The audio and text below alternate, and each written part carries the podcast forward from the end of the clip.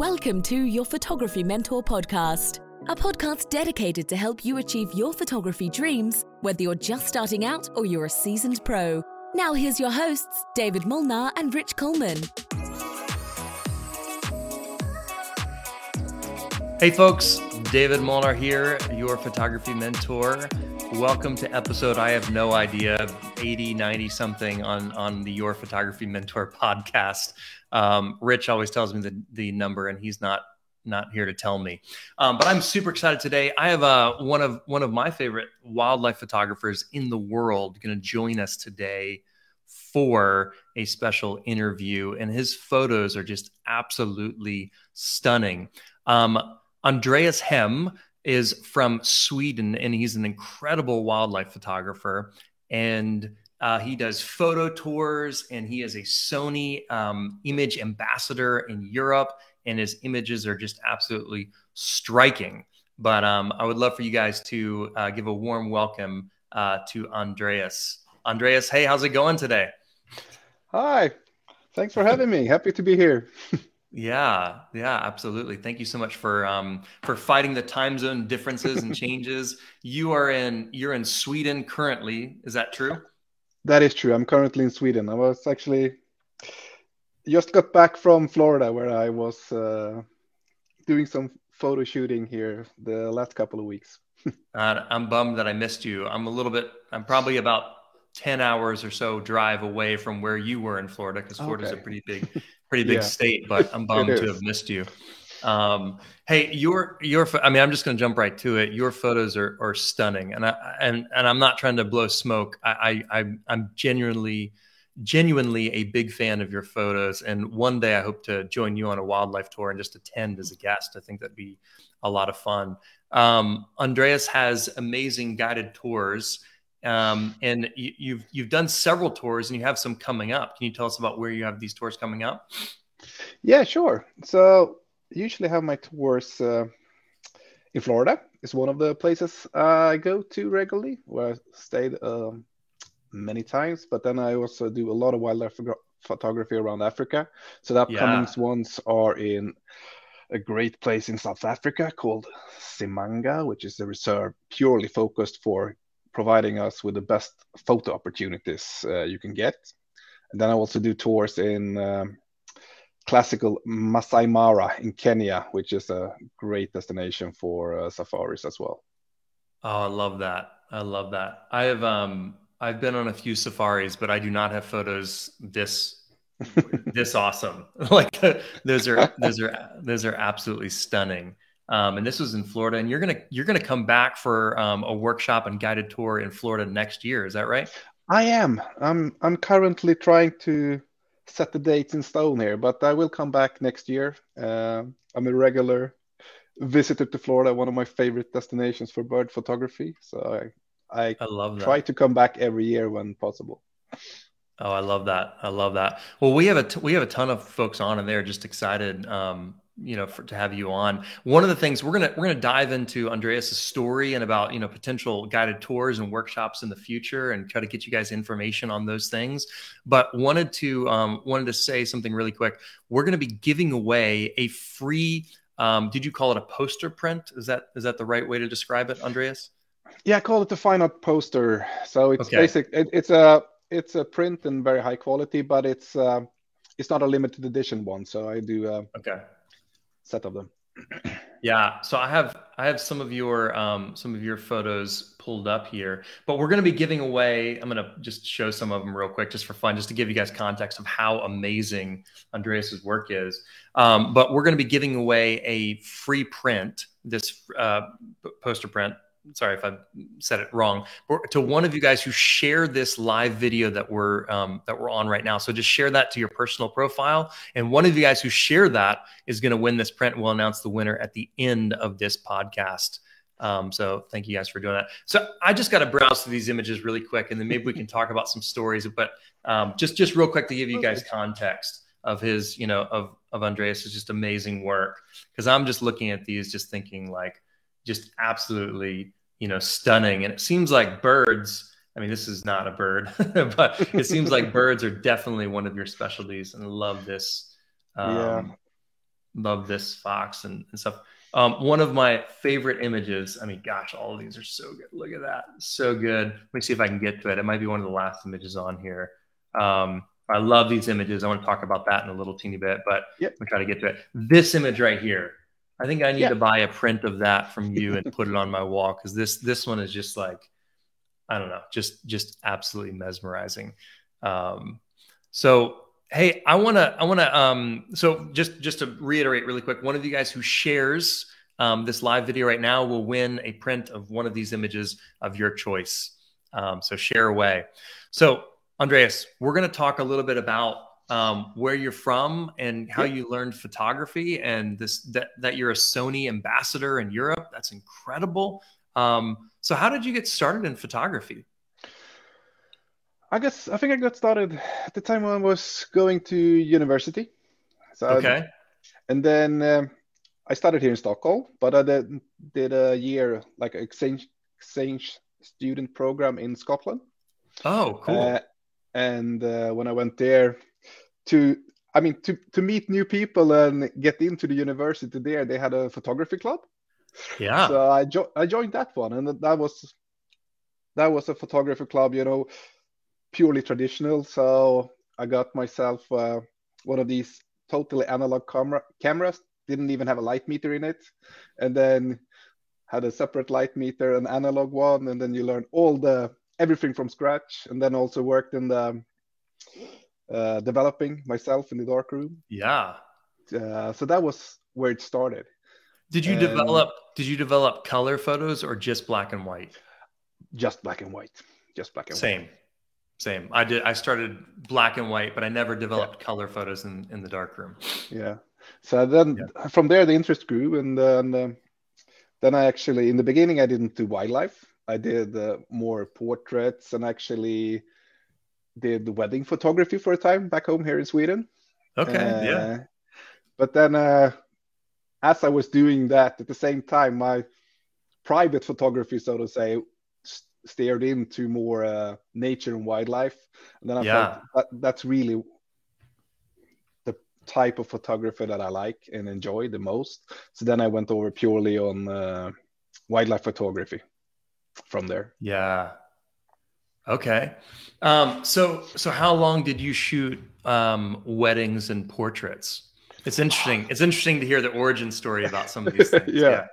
Uh, I shot weddings for uh, I don't know three years or something like that. Okay. And not full time. I, I did it on the side uh, of, of, another business. Uh, okay. And I, I, it was fun, but it's also. Mm-hmm.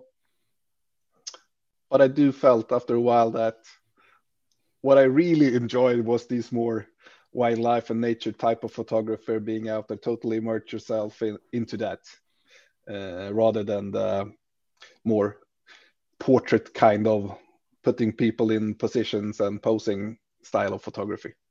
Well, I'm glad you found wildlife photography because it it it definitely is your niche uh, from what I've observed, and you you do a wonderful job at it. So, um, thanks for sharing your work, you know, with the world.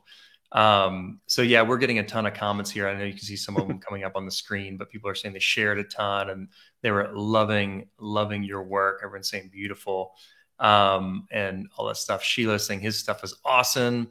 Shannon Jameson Price is saying amazing work.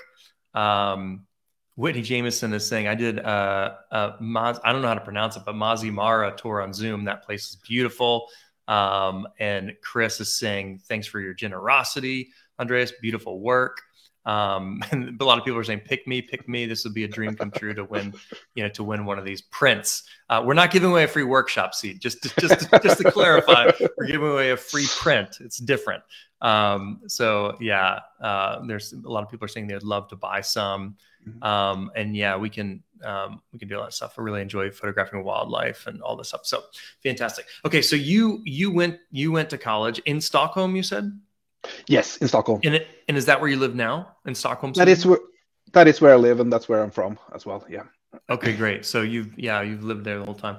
Um, and um, and then you joined a photography club to meet people. It became your passion. You started shooting some portraits and some weddings to you know to to develop some experience and to you know to make some initial initial side income, not a full time business but part time. Yeah. And then you found your um, and then you found your um, uh, my dream is to be as good as you says shauna.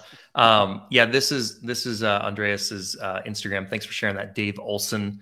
Um, so you guys can you guys can follow andreas on instagram as well. Um, i know i've been following him for a while. And it's been a big inspiration to me. So then so then you you started finding out that you loved wildlife photography and and how did you end up starting to you know getting into wildlife photography? You, you just said you kind of liked it but like how did how did that happen? Were you traveling already and started taking photos? How, how did this progression happen? yeah i think it was a combination. I i've always enjoyed traveling so i tried to do that uh, quite a lot before as okay. well and then then uh, photography became a portion of that. So you started to choose places where the you could also know that it was something really fun and interesting to shoot from a wildlife and nature perspective. And then then I felt, yeah, this is really fun. I really like this. So then I decided I wanted to really try to focus on this a bit more. So then I went down. I mean, in my other job, I went down in uh, what do you say? I went down in work time to uh, so I really could start. And then I started my own wildlife and nature photography business and started to really focus on getting these shots that I wanted. And then I started to do some competitions. It went really well. Yeah. So, and then, so back, I don't know, 2016, I think it was. Then I won the Swedish National Awards and was second place in Sony Wildlife. No, Sony, what is it called? So the World Photography Organization have uh, so, wow. Sony World Photography Awards, which is the biggest competition in the world, basically. So like three hundred thousand wow. entries. And you uh, won. And you a, won second place in that worldwide competition. I won second place in the wildlife category of it. So I mean, yeah. they have different categories, so therefore the different focus areas. And I won wow. the Swedish parts of it, so the Swedish National Awards. And there I got mm. my contacts with Sony. I got l- quite a lot of good exposure so uh, and I built on that basically and started to then uh, put together wildlife tours the way I always like to go and shoot, and they yeah. got popular. People like that because I focus on really small groups where it's all about getting your the best possible photos out of it, mm. not just seeing a lot of things, but really make sure that you spend time to really get that photo that you want uh, yeah. from each uh, meeting that you have. And I'm sure the students appreciate the the small, intimate, you know, experience of a workshop and guided tour. Where I mean, you do it with, uh, I think, typically maybe six people or maybe yeah, something more. like that is a. Uh, yeah. I mean, I would say between the smallest ones could be three people, and then the biggest one has been eight people, basically. Okay. But but I wow. really like to have it because I think if you're a small group, you really have time to uh, for everyone. And mm-hmm. most people that goes on my tours, I mean, they are they're pretty good photographers. Some of them, I mean, some yeah. of them do amazing work before coming. So it's a very different level of what style of coaching or what kind of input they want from me. And mm-hmm. then you mm-hmm. really have time. If it's a small room, you could do it in an individual way to everyone, and you have time to stay back if they want that, or uh, guide them a bit more if they want that and also you have much more possibilities to choose based on the interest. What is it i want to shoot? What what is it i want to get out of it? If you're a big group you really have to go with a fixed schedule almost. Now we do this now we do that. Right if you're a smaller group you have much more room for flexibility. Yeah. I'm a, my team knows this that I'm kind of a last minute uh, sort of flexible. I want to like, well, if the weather's nice, let's go do this. If it's not, not you know, like, yeah, and so I'm sure in that I'm sure in that small group setting that can be, you know, really, really beneficial. Yeah, um, absolutely. So, hey, Whitney Jameson asked this question: How did you become a brand ambassador? It sounded like you, you know, got second place in this wildlife category of this worldwide competition, exactly. and then got recognition from Sony. Is that how did that happen? Yeah, that that's really how I got into contact with Sony. So, winning that the Sony invited me to the award show in in London, okay. uh, and then so I went there together with them. Then you got a lot of time with the, I mean, with this with the right people at Sony, and, right. and I discussed. And even before that, I I liked the Sony brand. I before that I shot with both Canon and Sony as a mix. Okay. Uh, okay. So I was familiar with the stuff, and then I said, "Hey, I'm going to try your new." At, the, at that point in time, the A9 came out, hmm. and then I said, "I'll take that with me to to, to Africa, and uh, if you can fix a." And then I could try that with a new 400 lens out, and then maybe you can do something together. And they said, "Yeah, right. do that." And then we set up something, and then I did mm-hmm. some lectures in Sweden, and they mm. liked the way I presented and the interest I got from people and then we took it from there. Uh, and mm. then eventually I became a, a, brand ambassador on the European level there for Sony. oh, that's so great! I love that. I love that. Um, how how often are you traveling? You know, to these to these really beautiful destinations like Africa and you know, yeah. wherever wherever it is that you're going. That's been a bit the latest year. It's been a bit affected then, of course. Yeah, the situation yeah, the in the world. Yeah, uh, but otherwise it's like uh, try to go on four or five of these mm. Tours outside of Sweden, and yeah. the focus has been uh, is really these days it's Africa and Florida, and then I mm. do some uh, shorter ones in Europe, uh, like the Netherlands for foxes and stuff like that as well. Mm. Um, have have you um, uh, I, I, was just trying to think of like, you know, so what's the draw to, to Florida specifically? Is there just like just an amazing bird population? I mean, I, I know I, I see eagles flying around where I live, so I, I don't yeah. know like what you're, yeah. Uh, I mean, if you look at, I, I, do shoot when I shoot at home in Sweden, I do mm-hmm. a lot of bird photography as well. Mm-hmm. Back here, it's about okay, the longest lens. Uh, you use a hide, or a, I shoot in the water, so I use a floating hide but it, it's all about staying hidden. Don't move. Mm. So you try mm. to get them approach you. In Florida, it's just I really like that feeling that you get. Uh, I, I, enjoy shooting on the beaches. Uh, you yeah. go out, you are there together with them. You could just sit down in the water. Mm-hmm. I mean, in my bathing bathing suit and, and have the lens, and then they walk to you, and you have them within your uh, almost within the close range of your lens. It's just an amazing experience, I think. And uh, love that. Started going to Florida. Oh, let's see. What was my my son was um, newly born, and then I had okay. pater- paternity leave. Nice. Uh, and then uh, so so I took a po- portion of that paternity leave, actually renting a house on Sanibel Island in Florida. Okay. Staying there for uh, like one and a half months. So then, uh, and that's where I well, that's where I fell in love with Florida, you could say. yeah, there to shoot. Yeah. now, now you are a family man. You have uh, two kids, I believe. Yeah, two kids. So a daughter that's twelve and a son that is ten. Okay, great. So that was ten years ago, I guess. Whenever you yeah, so 10, 10, or so years ago, ago, when you when you yeah, fell in love with Florida, exactly. that's great. Yeah. Uh, love it. And so, how often? I, I know you were telling me that they were here with you in Florida last week. Your, your family yes, was. They were. Somewhat yeah. of a family vacation and stuff. Um, do they travel? Have they traveled with you to you know to Africa and these other locations, or is this is it more of a Florida destination for you guys? They no, they have been the whole. They have been to Florida several times. Uh, doing like a combination. We take some vacation time and then I stay to do workshops and things like that. Uh, one of these days I will take them, but I, they haven't been to my uh, African safaris yet. And I think the way my safaris are set up with a pure photography focus, the yeah. kids have been a bit too small to enjoy that. They would probably enjoy a traditional safari a bit more when you go, oh, now I've, now I've seen this lion. Let's go look at something else. Uh, but one of these days I will take them. Yeah, yeah. I, I have been telling my so I have four kids, uh, two boys. They're nine and seven, and then my daughters are five and three. But I've been telling my boys I'll take them to Africa one of these days because I've I've taken three different trips to I think five or six different countries out there, and I'd love to love to take them on a safari and yeah, have them, uh, you know, nice. you know, see, you know, do all that stuff. Hey, your your time, you're telling me that you spent like a, an exchange year or some time in Scotland. Was Yeah, this were you, right. were you already into photography at this point? Did did that did That's your really time in. Scotland influence photography for you?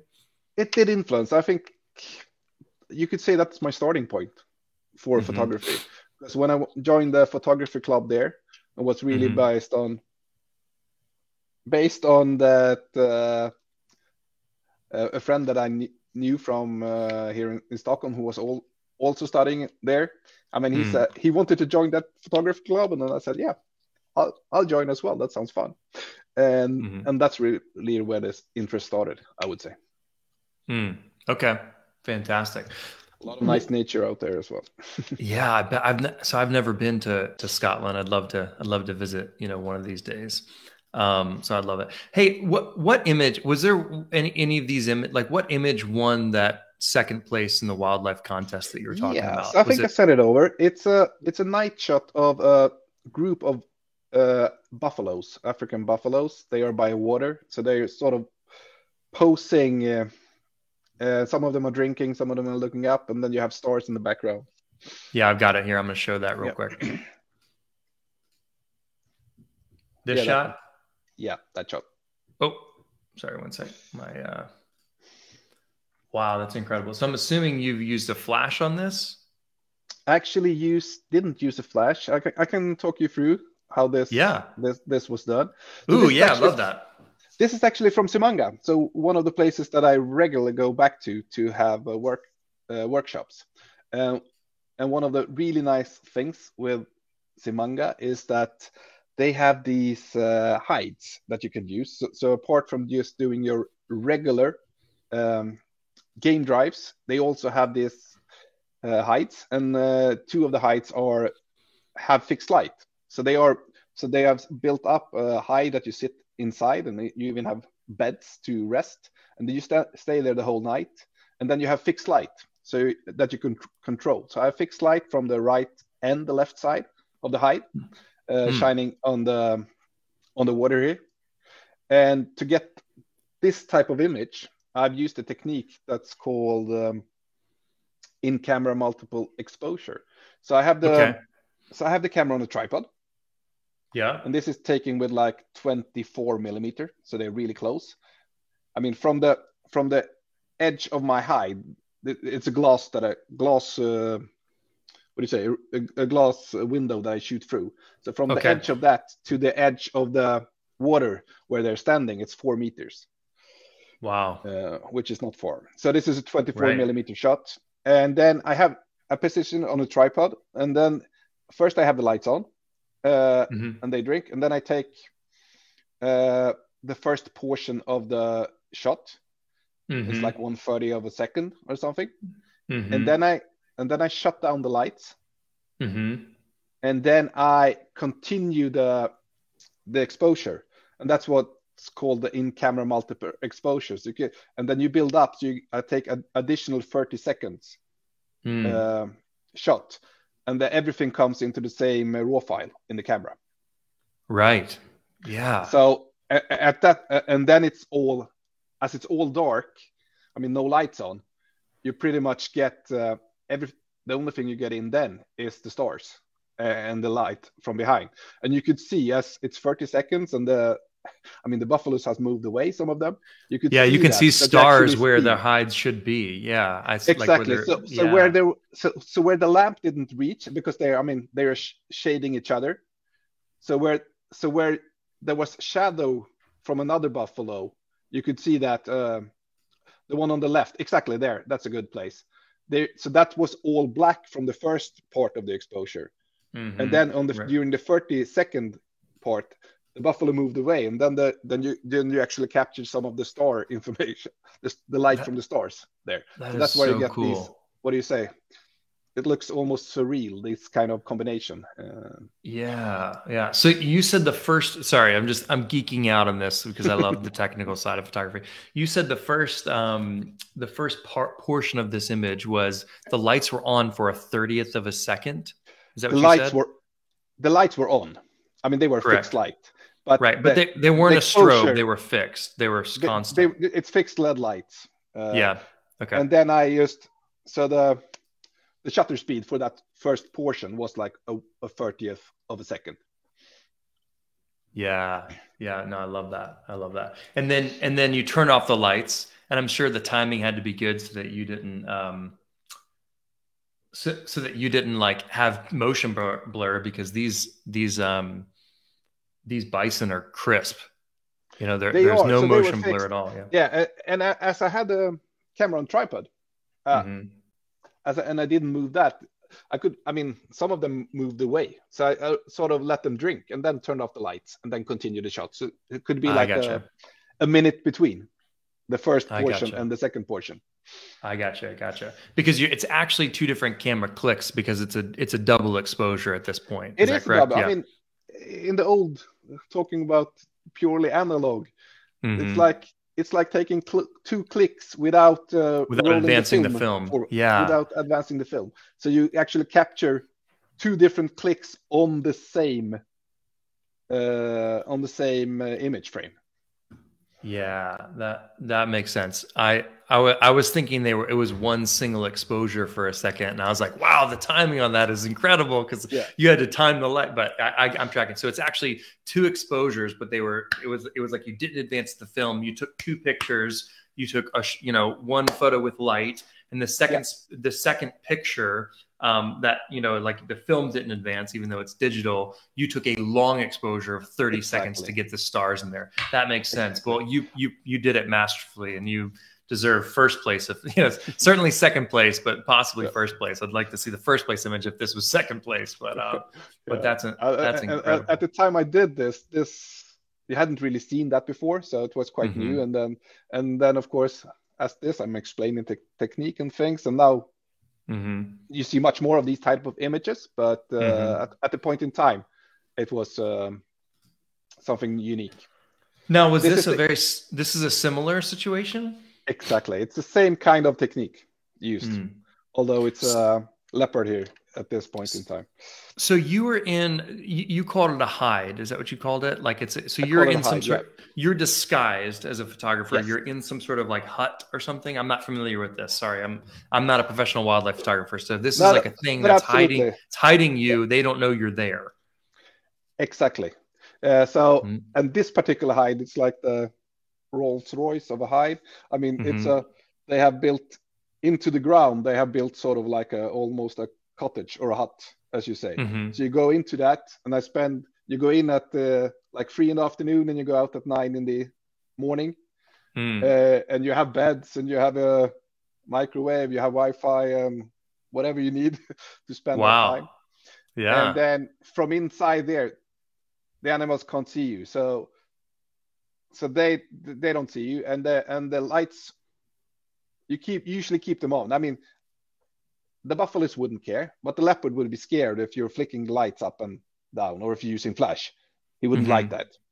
Right. Uh, so you keep the light on, and you do shooting. And if you want to take this kind of image, uh, especially for the leopard, you have the light on when it comes. You take this image, and a leopard drinks like for 30 seconds, and then it goes away. Then you shut the lights down when it's on the way, when it's uh, going away from there, and then you take the second part. So it's the exact same technique. uh, Yeah. that's in the other image. Yeah, yeah. Um, they're saying people are saying uh, in America we call them blinds. Like I know we had duck Okay, yeah. blinds. gro- we had duck blinds growing up for like killing ducks. You know, like I actually never hunted, but eh, but eh, I mean I know that was a thing. So I guess this is a similar situation. And I- I'm naive. I just don't know about this because I haven't learned. But I'm like, oh, that makes sense. Like that's a real that's a really cool technique. Um, all right, I'm gonna jump. I'm gonna jump to to some photos that um, that made uh, led me to find you. Um, and I talk about this in in my book coming up, and you've graciously, you know, l- allowed me to have permission to um, to use, you know, this series of images in the book. But can you, you know, because the can you tell me about this moment? Because this is the moment, like this is the images that made me find you uh, Yeah. or find out about you.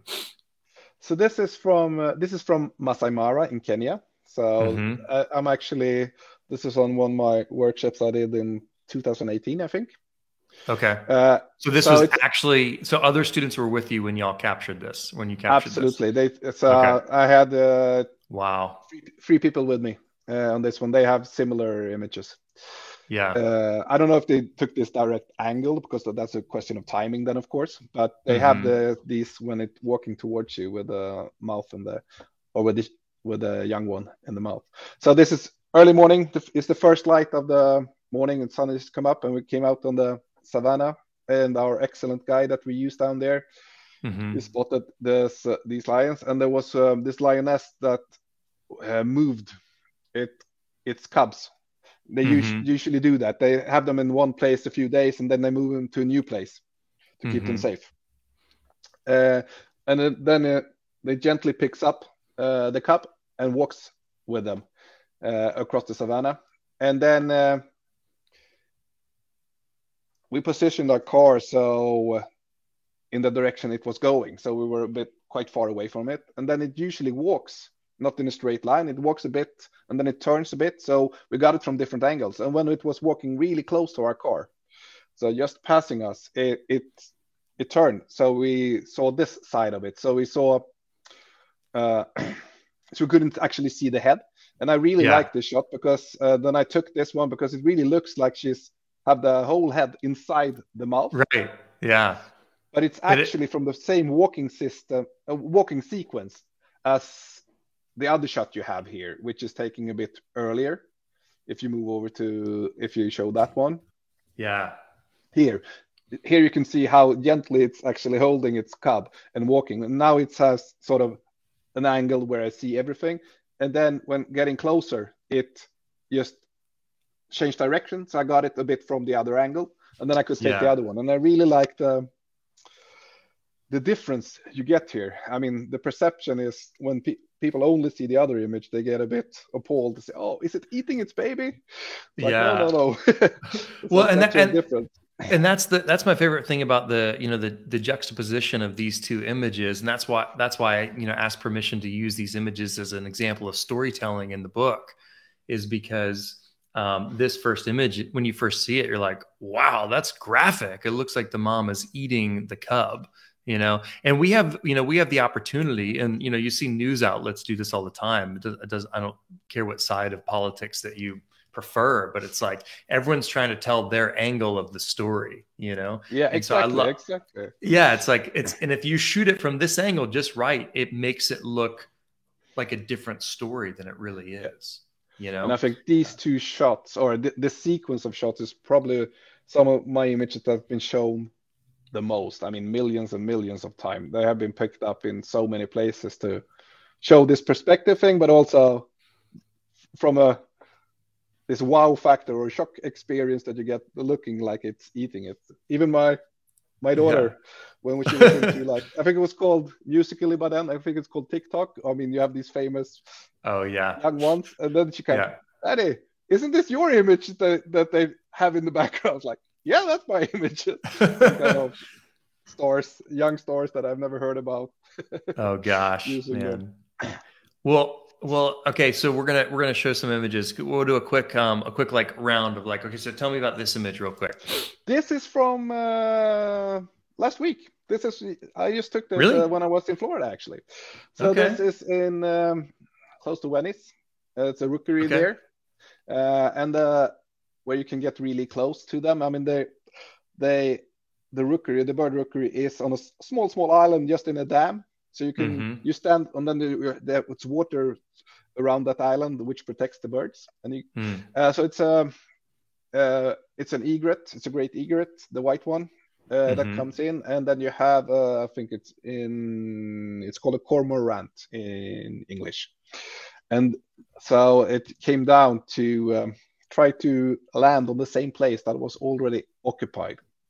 ah gotcha And the thing I do here is, I mean, I was there shooting, and it was quite a it's a popular place. Uh, there was quite a few photographers there. And when the Mhm. sun, this is the last light. It's actually after the sun has started shining on them, but you had some after lights on the on the background. Mhm. So all the other photographers started walking to one side to try to Mhm. get the light uh, from the front, the small light that was there, and I. And I and the people with me started walking to the other side to actually use that as a backlight to really get Yeah. this dramatic background that you see here. And then you get the light through the wings. which really I think lifts the image uh, much more. I, I I'm a huge fan of backlight. Um, Yeah.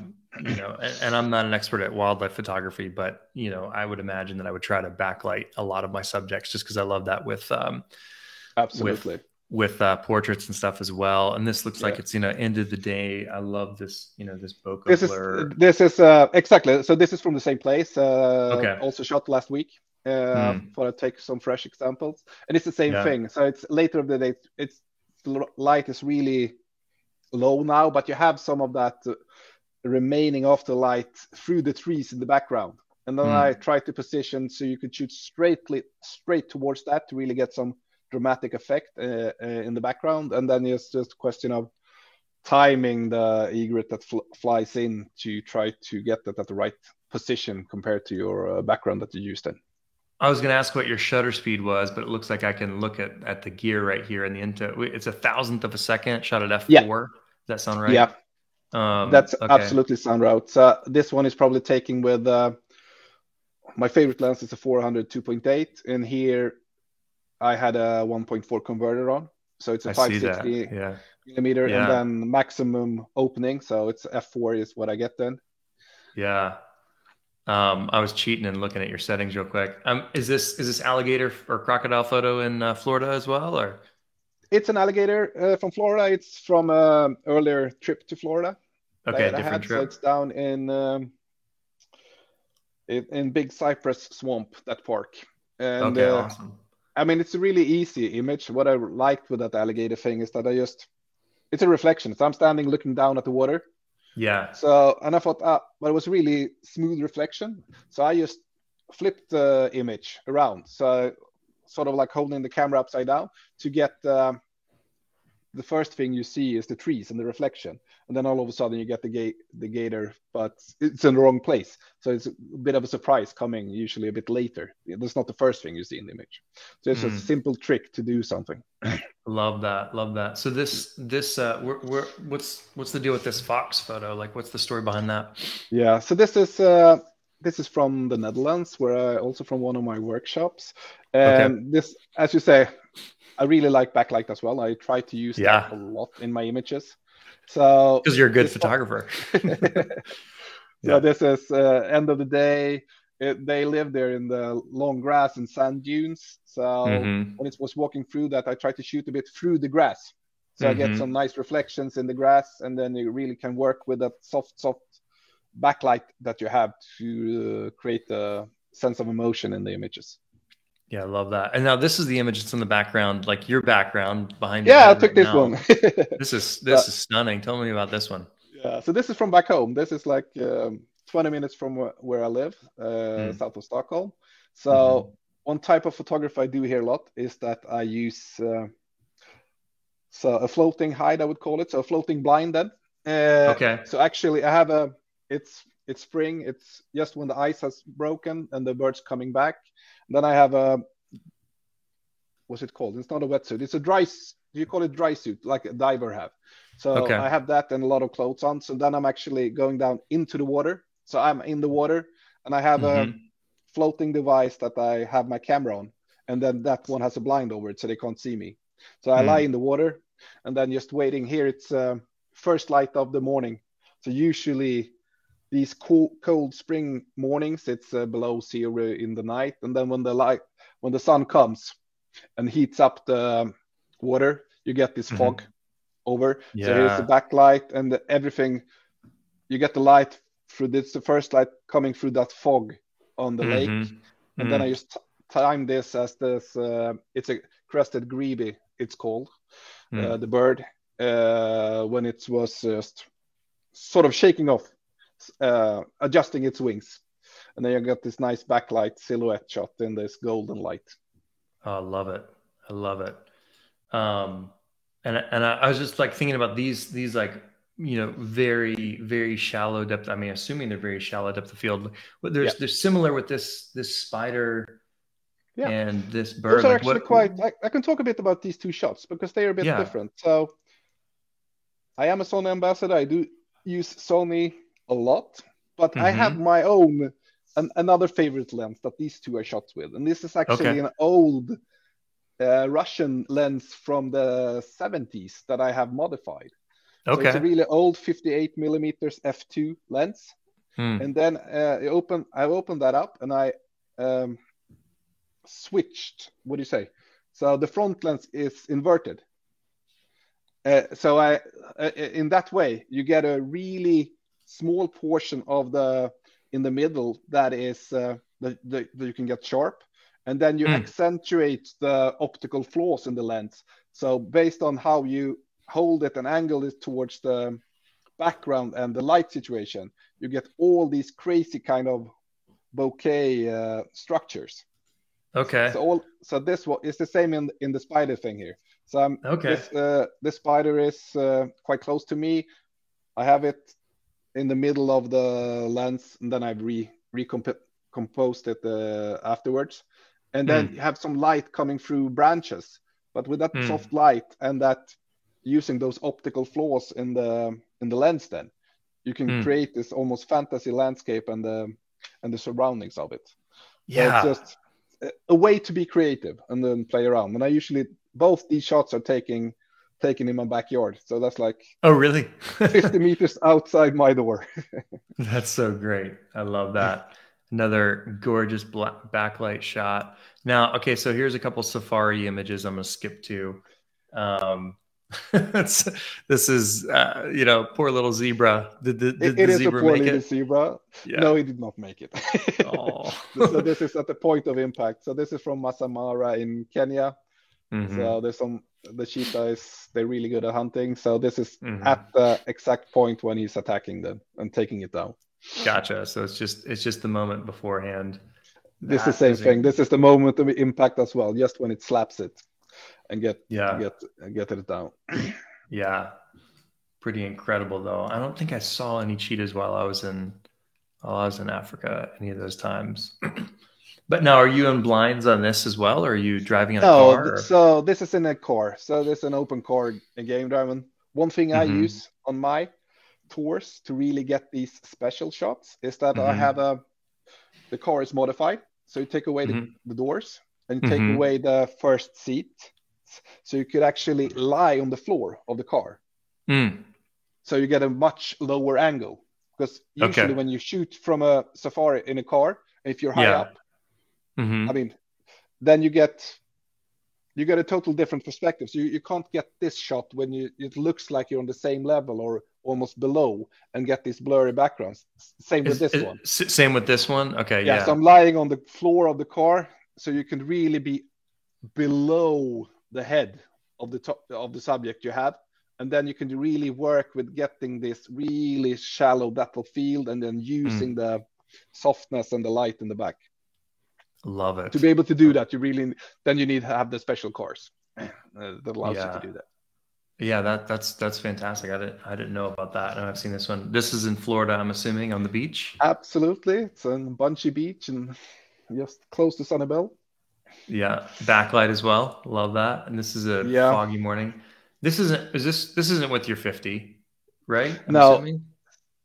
No, this is actually I think it's 400. 400. I would guess. yeah, guess. 400. Uh, mm-hmm. Uh, so this is here I'm actually using another technique that I like, which is shooting through something. So mm. this deer was um, is, I think it's a fallow deer is the right name in English. Uh, mm-hmm. and it's a foggy morning, first light, and then I position myself, I could shoot it through a forest. So just have a small opening, and then you could really frame it and uh, address the viewer to focus on the on the deer, and then get a nice uh, framing of the of the animal. I love it.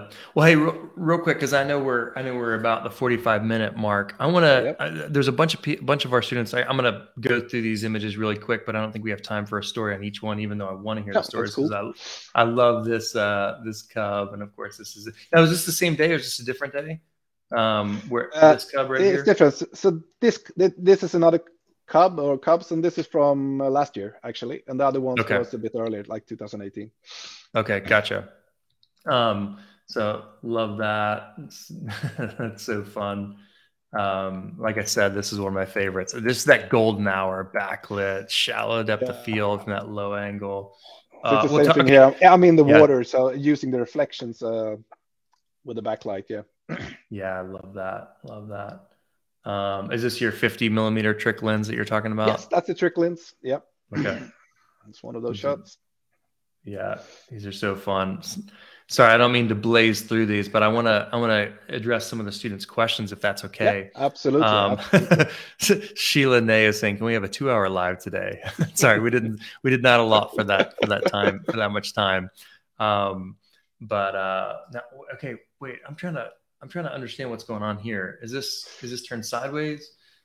It is. Some so this is okay. It's a bit of a trick on this one. I'm like, uh, so it, can... it's an alligator if you can see and, my face, I'm like turning like yeah. this. So I, actually, it's, it's taken sideways. So, so, it's a portion of the head and with a reflection. And what I actually ah. did then, just to enhance that, is that I flipped it up, mm-hmm. and then I.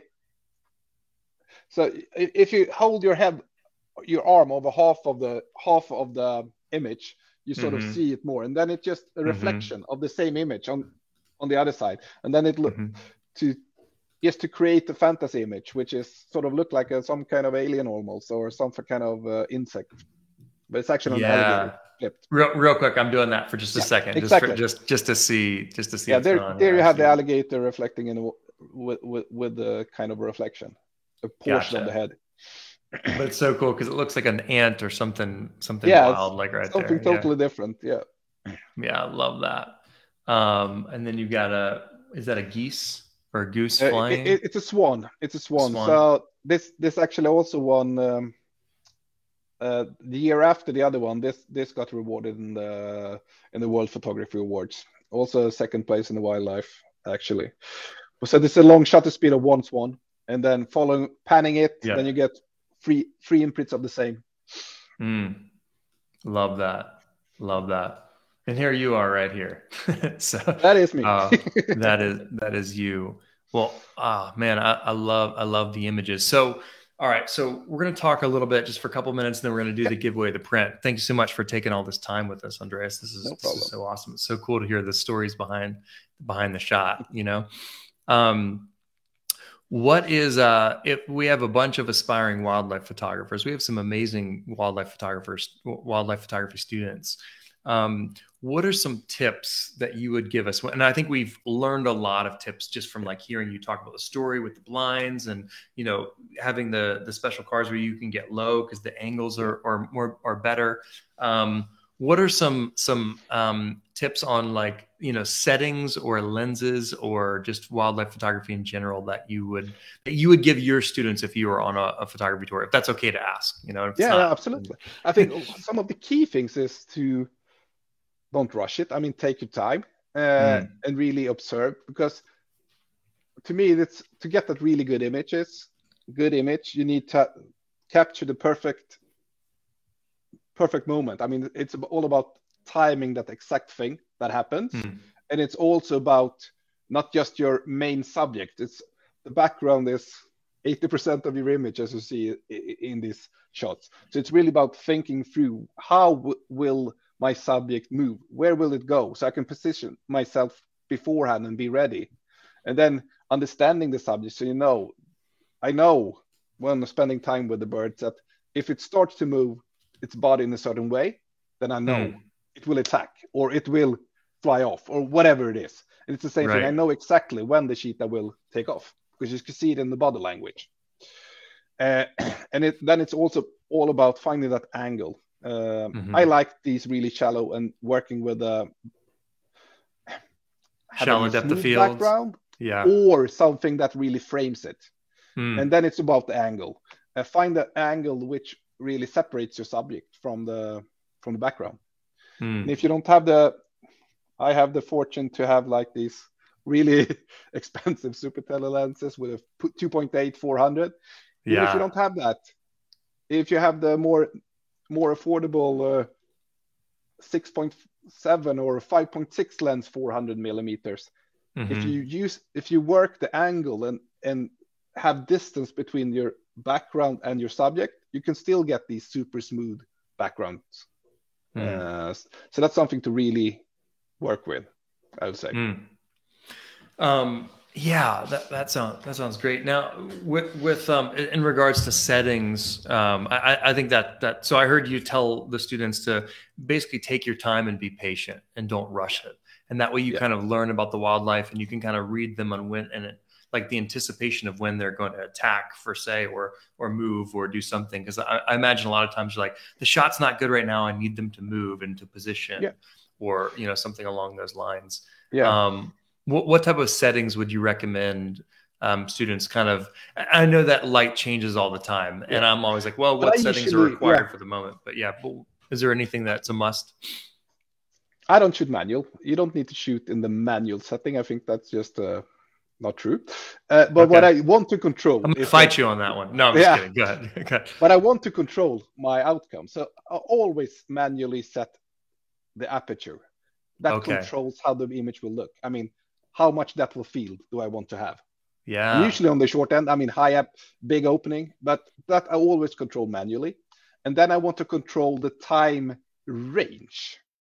For example, if I shoot uh, fast action, I might Yeah. need a thousand of a second, but I don't care if it's a two thousand of a second. I will get the exact same image. Totally. So yeah. then I set my do my settings. At least on Sony, I can set it to use this range. I mean, ah, I have to have at least a thousand of a second, but I don't care if you go up or down. that and then I sense. use- yeah. An auto ISO range, just to say I'm happy with. Of course, I'm happy from 100, but I'm I'm happy to take a shot up to whatever it is based on your camera. So if, if it's 3,200, if it's 6,400, it depends on your what you like. And then I So are you use- shooting real quick? Are you shooting in um in like aperture priority mode then? aperture pri- priority mode with a shutter time range, which is a Sony thing. But I don't so know. you're setting you're setting the parameters of like it's aperture priority, but don't go don't go below a thousandth of a second Exactly. or something exactly. like that. Okay, that makes sense. Exactly. And then You- I you- use yeah, you're you're manually controls- customizing it at that point. You're just you're saying like it doesn't matter if it's a thousandth of a second or two thousandth or four thousandth, as long as the exactly. exposure is yeah. Okay, that makes sense. I've never messed I'm around with that. using, That uh, and then I use uh, exposure compensation. I mean, with the digital, you see directly what you will get. And then I Mhm. just put that. So I'm using my thumb here because I put it on one of my wheels, so I can just Uh-huh. go up and down in compensation based on Mm. on the light. So there Yeah. I sh- force it up and down, and then I Mhm. just just do automatically. While shooting, you can see how the light change. I go up, I go Right. down, but I don't but I'm not in manual per se. I'm just controlling the aperture mode the way I want Yeah. it. You're taking manual control. You're just at. using aperture priority to use Yeah, it and the camera is good at settings. reading the exposure, so, and then I You're not shooting in little bit up automatic mode, is I guess what we're trying No, no, to no, say. no, I don't. Yeah, okay. it's a big thing. I'm it's not like a big shooting automatic mode, but some people have interpret take control of the situation like you have to have it in manual and set everything manual, and I don't think that's true. I mean, you could Okay. choose what you what the camera is good at and what you're better at. I'm better at control. I want to control the depth of field and the Mhm. feeling in the image, which is overcompensating, undercompensating. But the camera is better than me watching. Oh, is 150 of a second the right time for my aperture to get a normal exposure here, or is it Mhm. 160? The camera is better at that than me. Then I just control it. I want to have a more lighter or uh, darker image by over oh undercompensating, but I use the camera's automatic tools. That's And that makes so much sense to me. I mean, I'm so I'm one of the guys that I'm like shoot manual mode, but I'm specifically talking about portraits on situations It's where different you thing, can I think. control. Yeah, And you're you're and and so I totally respect the aperture priority thing, and obviously your photos are incredible, so I can't argue there. Um, and I'm not an expert wildlife photographer, so I should have no input.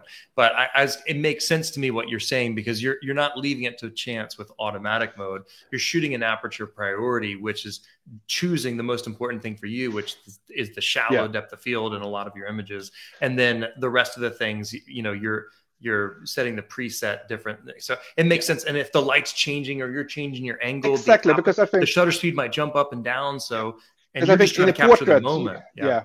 in portrait you have. I'm shooting this way, and maybe you have your your different flashes and strobes or whatever you use Sure. set up, so you control everything. I know the Mhm. light here, but all of a sudden, the animal switched, so I changed Yes. 30 degrees. I have a totally different light. And the light has changed. It's really and, hard and you to have time yeah, to change like, everything yourself. You yeah, exactly. to follow and say, I control the depth of field. You are mm. better to see how much the light changed when I changed 30 degrees. I let that mm-hmm. the camera take care of that basically. And, and, and using your exposure compensation slider to go negative one or plus one and get the correct brightness that you want. So yeah. you're taking manual control. You're just doing it in a smarter way for your context of shooting. I love yeah, it. Exactly. Yeah, that's great. Exactly. Yeah. No, I'm thanks for giving me the clarity on that. Like I love hearing that that take on yeah. that. That's that's awesome. And I, I see I some it. comments coming up there with the manual and the and I think it's easy to do it the way I do it and understand what you will get because I yeah. started purely manual. I mean, as I said, the first thing I did in photography was doing everything hand from scratch, everything manual. Then I know yeah. they I know how everything works. And then you could say, okay, I still control these. I know how this works, but I will let the camera help me on those. And then I do that. So smart. It's just it's the smarter. I always tell my kids like work smarter, not harder, and that's exactly what you're doing. yeah. You're working smarter. Um, so I love that. Um, so Brad Stoops is asking the question. So you find that a thousandth of a second is fast enough for almost all action shots, birds in flight, right. running animals, etc. It really depends on the on the animal you shoot. I mean, mm-hmm. for for the she cheetahs and things, they are fast, but one thousand is pretty good. But mm-hmm. some of the smaller fast birds, like a falcon or something, you might mm-hmm. need one one three thousand of a second. I mean, they're super yeah. fast. So and it really depends on what you shoot. If you have the camera still and they super fast go by, then you need to be one fourth of a thousand. But if you mm. follow it, it's a different thing because then you pan in the motion and then you can go down much uh, much slower times. So it really depends on the situation and what the subject does. I would say. Yeah, I love that. Okay, so we're gonna do um, we're gonna do the giveaway in a second. Um, hopefully, my team has has a, a giveaway winner. So for those of you guys who are tuning in a little later, we um, we are going to give away a free print, or you know, we're the photo mentorship is going to buy a print from Andreas, and he's going to you know send one of you guys a print right now. We're going to announce the winner, and the only criteria was that you guys shared this you know Facebook live training that we're um, that we're doing here. So Peyton has just told me the winner. So um, so that's that's fantastic. We we got it. And then so Andreas, if I understand correctly, they could pick one of your beautiful pictures. Um, and then Absolutely. we'll, you know, the the okay, awesome. So we'll we'll make sure and get all that info um, and figure it out and, and all those things. Um, and the the winner is so Andreas. I'm going to let you announce the winner. I'm going to post it in our private chat. Is that okay? Uh, that way Absolutely. you get that way you get to announce the winner. um, all right, one second. Let me. Um, I've got it coming in here. So the winner of a free print from Andreas, the incredible Andreas Hemb, is. All right, it's Lisa Header or Heater. Lisa Heater Header. I'm not sure, um, but Lisa Heater, you are the winner of a free print from the incredible um, Sony brand ambassador photographer in Europe, Andreas Hemb, and world competition second place or first place winner, whatever, whatever it was uh, as well. Um, so congrats on that. Well, Andreas, thank you so much. The the comments, if you, if you, I mean, I know you're seeing some of the comments coming in, but if you if you uh, if you get a chance to go back and check out some of these comments because there's so much so much you know love for you and your images. And so hopefully you got a bunch of new instagram followers and stuff. If you guys want to i'm going to post a um, link in the comments here. Make sure that i have um, let me see do i have that? Nope. Um, i want to make sure let me show you guys really quick this. You guys so andreas does photo tours. So let's talk about that real quick. Let me let me um, let me share my screen. He has some different photo tours coming up. And so if you go to momentsofmagic.se let me, I'll copy this um, here on this page. Um, check out this site. I'm doing this. This is live, folks. So um, here we go. Check out this site, momentsofmagic.se. Um, and if you you can find out info about the tours, and if you go to the very bottom of the page, right here, this is um, this is not in English at this moment, but I think there's an English way to view the page. But you can yeah. sign up for the newsletter here. Um, is ePost is that is that email right here? Um, uh, yeah. So so if you put your name and your email there, you get mm-hmm. on the news uh, the newsletter distribution list, and then you will get the information about when a new tour is coming up or something like that. Yeah, Otherwise, it's just then, perfectly fine to contact me on the Instagram in a message or on Facebook as well. That's I yeah, will try awesome. to answer as fast as possible. So, if you guys are interested in taking a tour with the amazing Andreas Hemb, then um, you guys should definitely check out this website, sign up to get on the info list. And you know, the the cool thing about that I'm hearing about these workshops is that they're intimate, usually three to six people, a max of eight, but usually a small intimate setting where you get this, you know, wildlife photography master like teaching you in person, which is like I, I want to do it. And I'm not even a wildlife photographer. I'm just I want to take beautiful photos like this. So maybe I can maybe I can work that out sometime to, to hop on. I just saw I just saw a comment, and you can choose if you want the newsletter in English or Swedish. So if you okay uh, if you select English, you will get an English version of it. yeah, love that, love that. Well, Andreas, our, my it's safe to say our students loved you. So I don't know. I don't know if there's if, maybe we'll have to have other conversations about getting you to you know be a guest on some of our shows or make an online course or something for us. And I'm putting you on the spot here, but it seems seems like they would love to to learn more from you. So, uh, but regardless, you guys could go take one of his uh, photo tours in person, and I know that's what I would love to do. So, um, thank you so much for for um, for you know spending this time with us and just pouring yep. your your heart out and your wisdom sharing these stories about you know all these incredible photos. So thank you so much. Thank you so much for joining. We've got um uh we, there's all sorts of love coming for you in this in the uh in the comments here. So thank you guys so much. You guys have a fantastic day and um we'll see you guys soon. Thanks it's been fun. Thank you sir. Please subscribe on iTunes or Spotify so you never miss out on news and events give us a rating on iTunes, or simply tell a friend about us. It helps us get the word out so we can help more people reach their photography goals.